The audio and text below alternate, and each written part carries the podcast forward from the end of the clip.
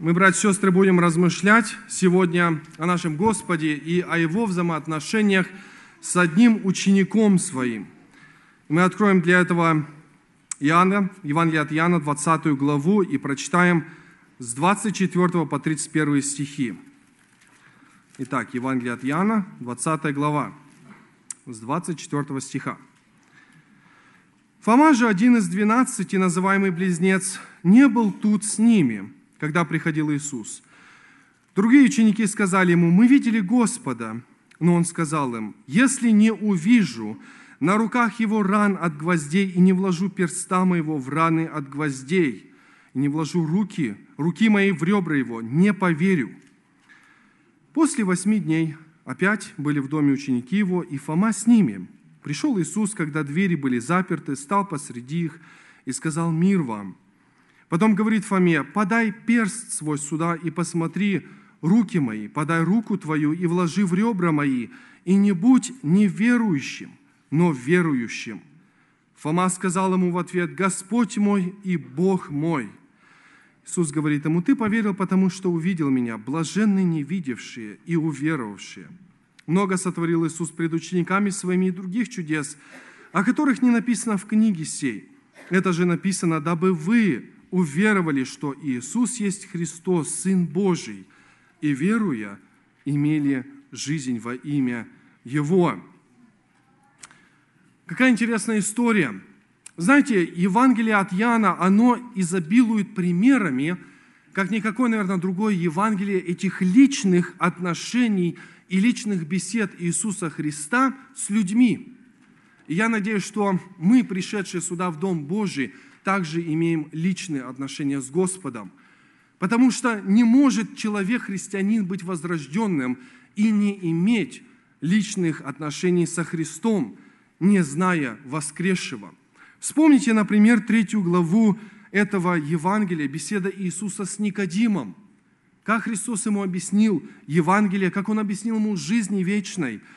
В четвертой главе мы читаем нечто схожее с самарянкой, которую он говорит, что вот если бы ты знала, кто говорит с тобою, то ты сама бы просила у него жизни, воды, и он бы дал бы тебе, и сделал бы в тебе источник жизни живой, текущий в жизнь вечную. Вспомните об этой беседе, вспомните девятую главу со слепорожденным, которого Господь исцелил – и который потом так дерзновенно свидетельствовал о нем. Говорит, что тот, который меня исцелил, тот и мне сказал. Вы знаете, какое дерзновение у этого было человека, и как он поверил потом. Вспомните эту печальную беседу Иисуса Христа с Пилатом в 18 главе. Это была личная беседа. Написано, Пилат позвал его, помните, и когда он пришел ко Христу, Христос пришел к нему, к Пилату, и у них состоялся такой скептичный, интересный разговор. И в конце Пилат говорит, а что есть истина? Вы знаете, отошел. Отошел и так и не познав, и так же и не послушав, что есть истина, или вернее, кто есть истина, истина в Иисусе. Вспомните беседу с Марией Магдалиной в 20 главе, когда Христос воскрес уже из мертвых, и вот Он ей первой является. И она говорит, равуни. И Он говорит, не прикасайся ко мне, я восхожу к отцу моему, но иди к братьям моим и возвести им. Это личная беседа была именно с Марией Магдалиной. И, конечно же, как мы можем не вспомнить о беседе с Петром у озера Тивериадского, Генесарецкого, Галилейского, когда они сидели, вкушали хлеб и рыбу, и Христос говорит ему, Петр, любишь ли меня? Любишь ли меня? Три раза он его спросил. Поэтому это Евангелие, оно изобилует этими личными беседами, потому что жизнь христианина – это жизнь с воскресшим Господом, живым Иисусом Христом. И вот давайте обратим наше внимание на эту беседу Иисуса Христа именно с Фомой. Знаете, что-то случилось с Фомою, что-то случилось с его верою, потому что Христос неоднократно здесь говорит – о вере, и евангелист Иоанн также упоминает об этом. Хотелось бы, во-первых, отметить, что апостол Фома здесь не присутствовал в первый раз, на первой неделе, когда Христос им явился. И интересно заметить, что евангелист Иоанн, он не повествует и не объясняет, почему не было Фомы. Но вот важно заметить, что именно то, что он отсутствовал, из-за этого, возможно, вера его надорвалась. Потому что вера наша, вера воскресшего, именно созидается, когда мы находимся в общении с искупленными. Как мы прочитали, что его не было с ними, когда Иисус приходил на неделе, 24 стих.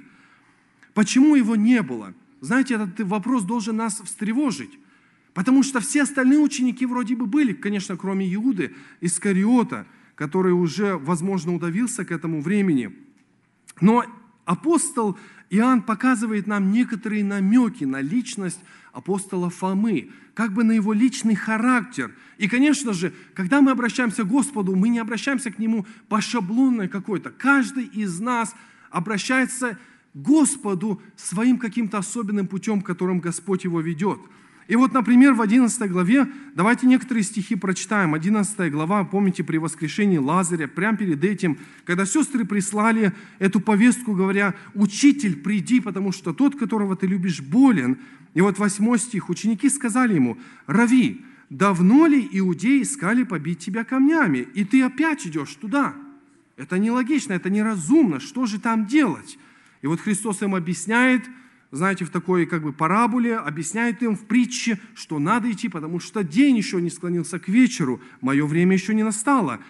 И обратите внимание, когда вроде бы все уже согласились идти со Христом, как отреагировал Фома 16 стих? Тогда Фома, иначе называемый близнец, сказал ученикам, ученикам, пойдем, и мы умрем с ним.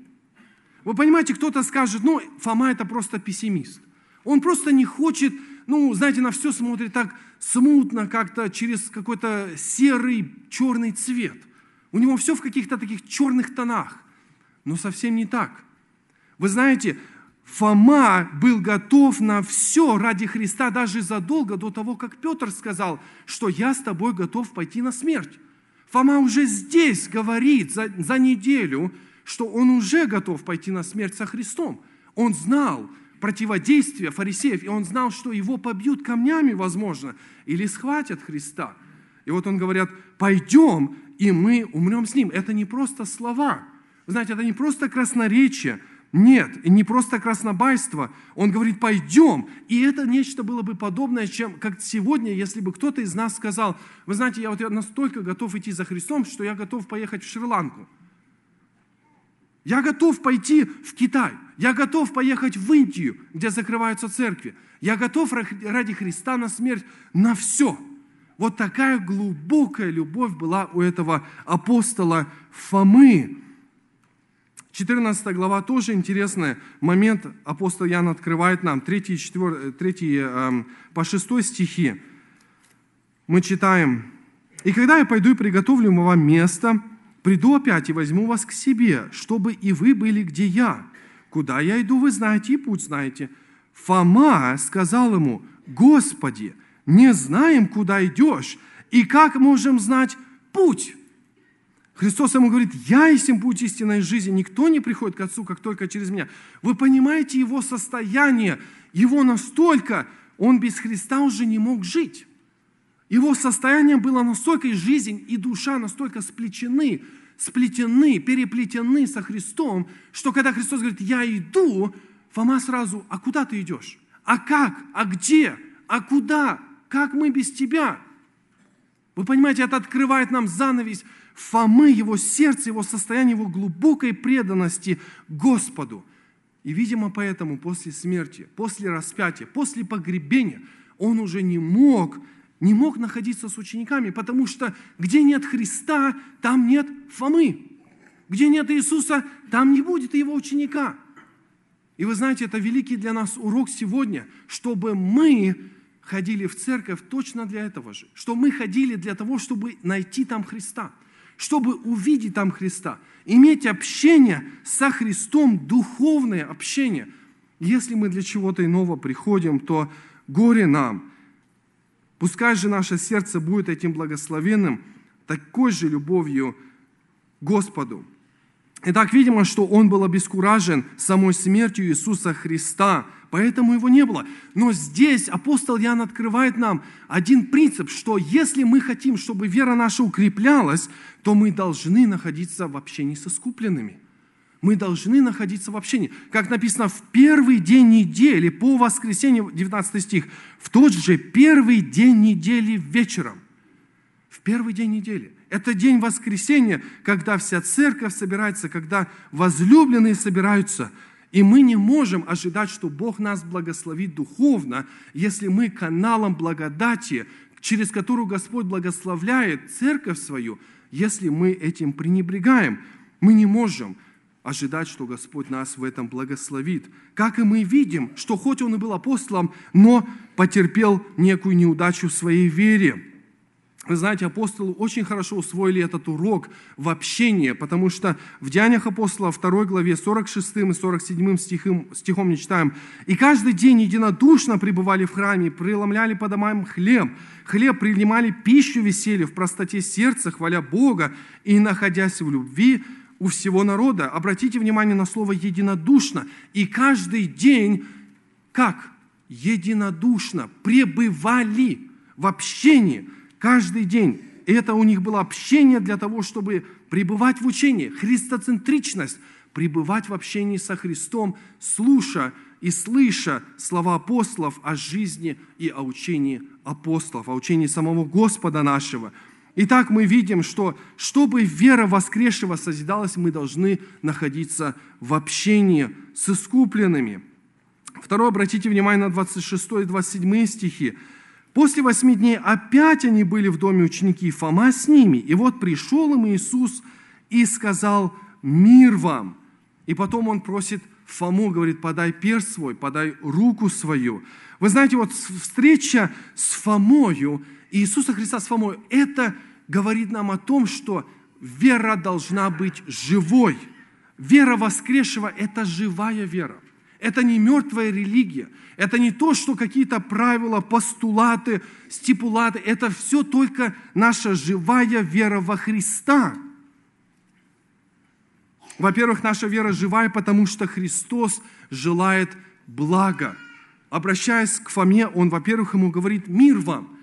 Обратите внимание, что он желает нам и Фоме блага, потому что Христос жив – и он не начинает, знаете, свою беседу с Фомою сразу же с какого-то обличения.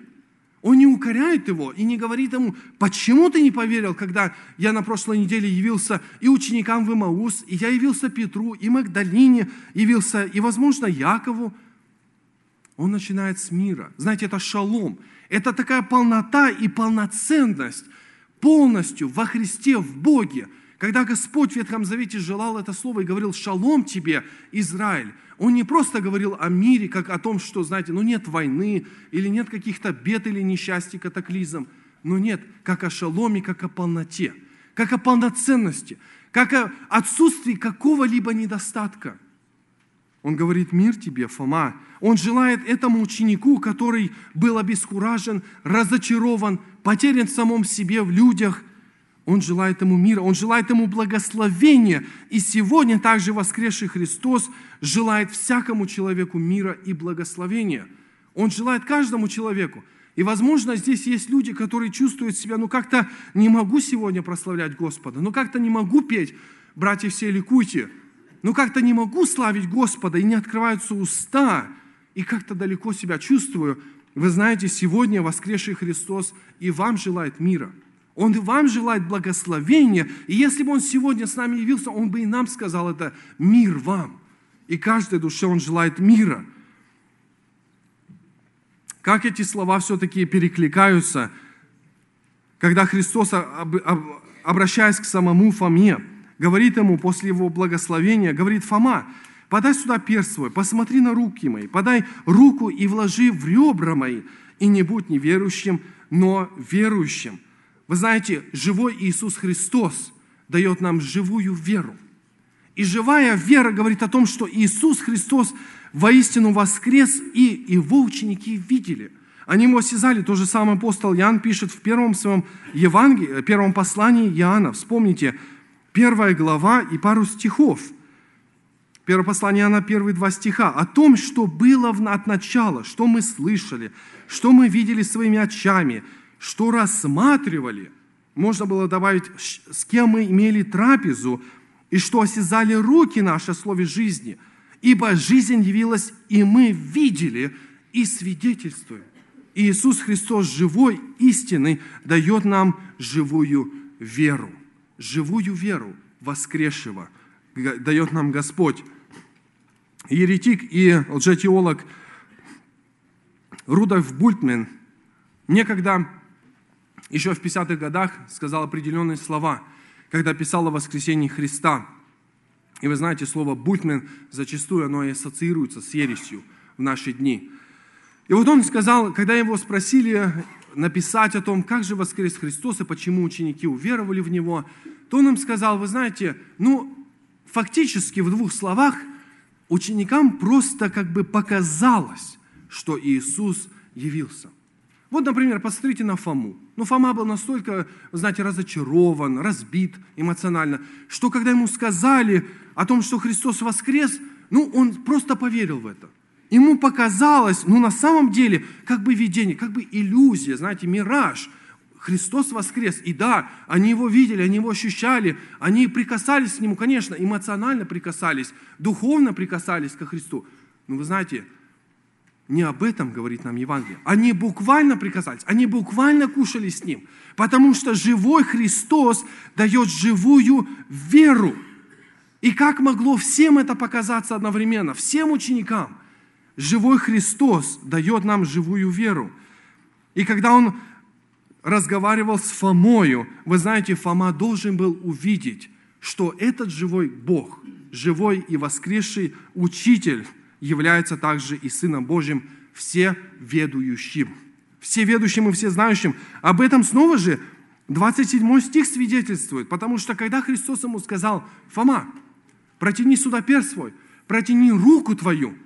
Вы знаете, первое, что Фома должен был вспомнить, это то, что когда он эти слова говорил – Христа рядом не было. И двери были заперты.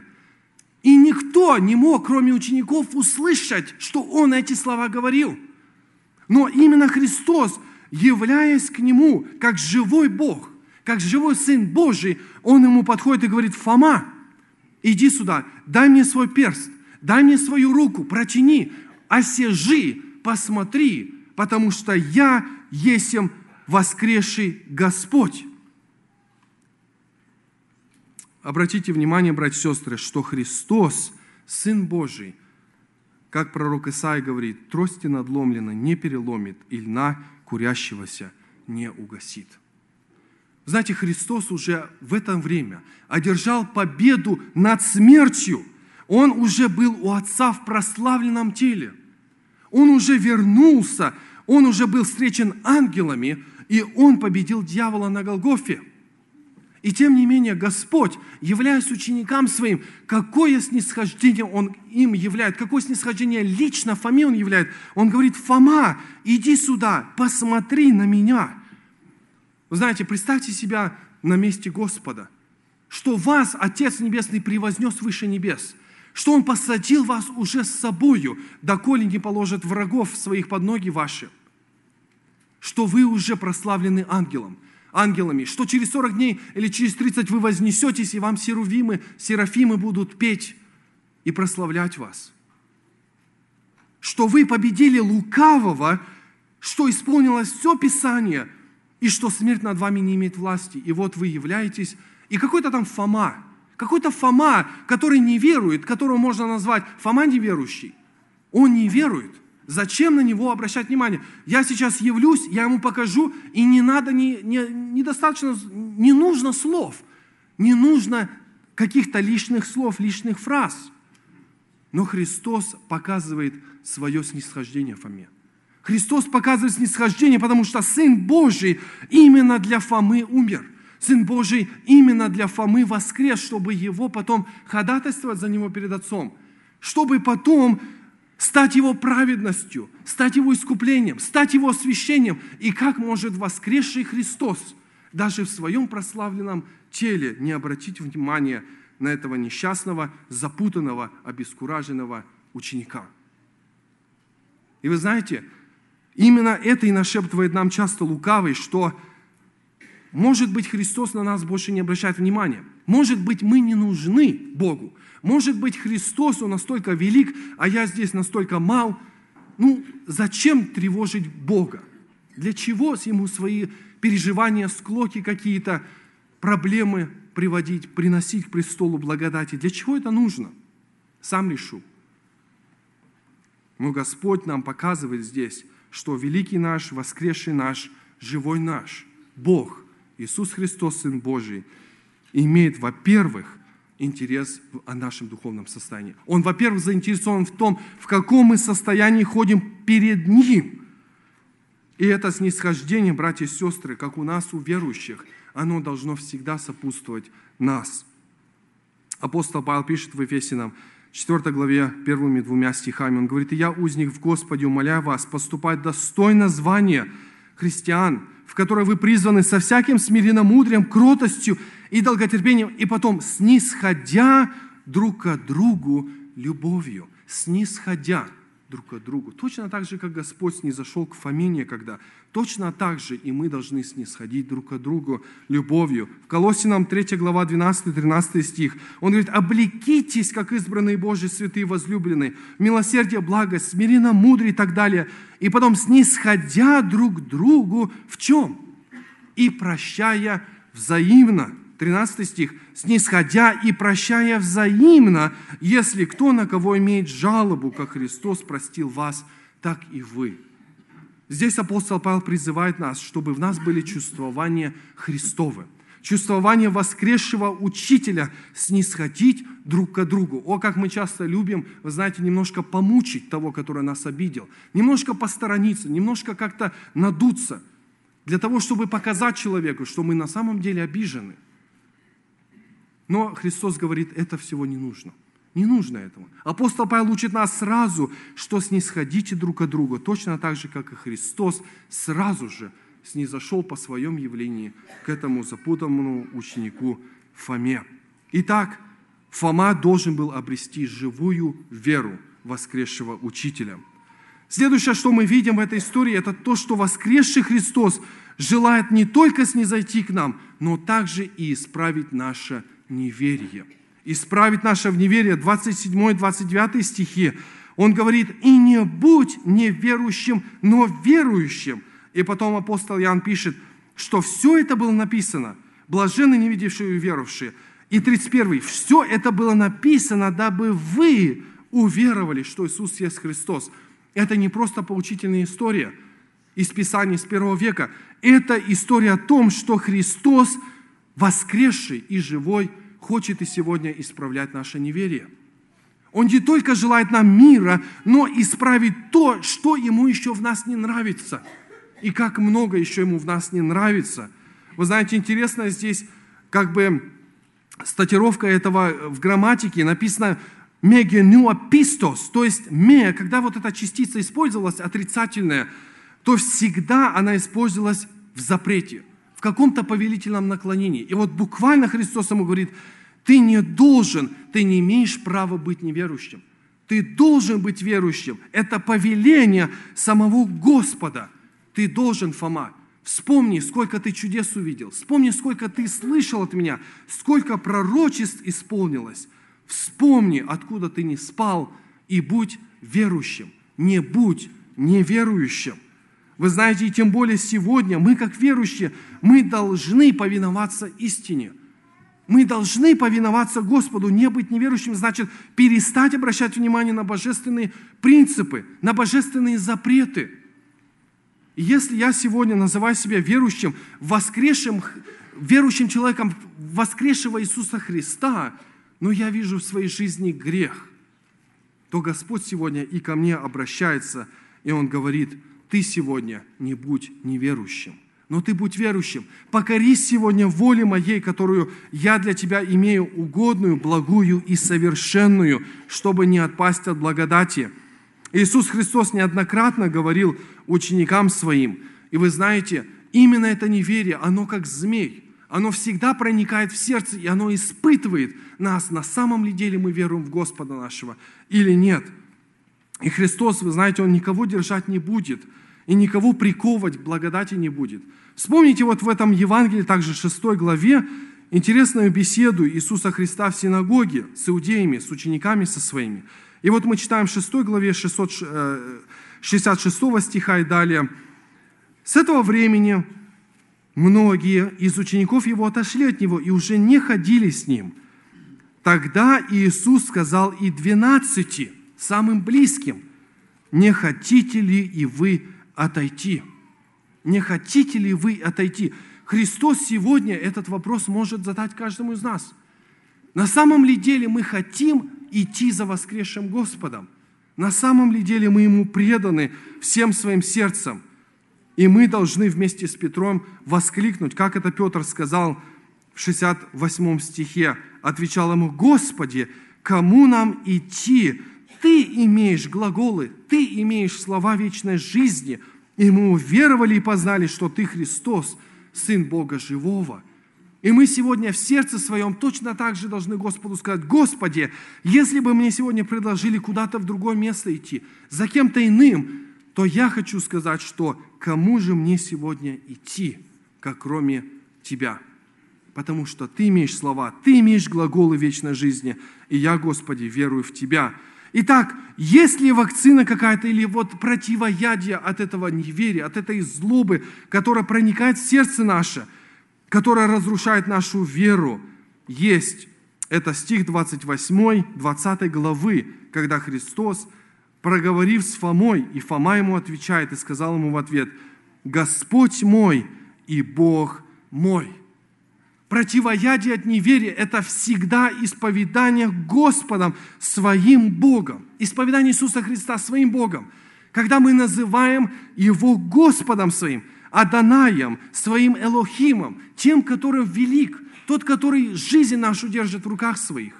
И мы подчиняемся под Него, как Его рабы, и желаем исполнять Его волю. Вы знаете, когда Фома эти воскликнул слова «Господь мой, Бог мой», Тут не написано, что он воскликнул, но я, но я думаю, это было состояние его сердца. Я думаю, что он полностью был пристыжен своим неверием. И интересно заметить, что Христос это сказал Фоме именно перед учениками, перед остальными.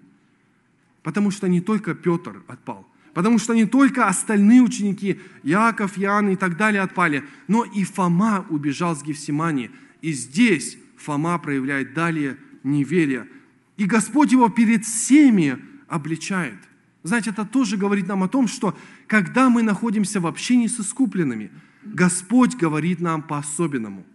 Господь может нам сказать по-особенному и обличить нас по-особенному.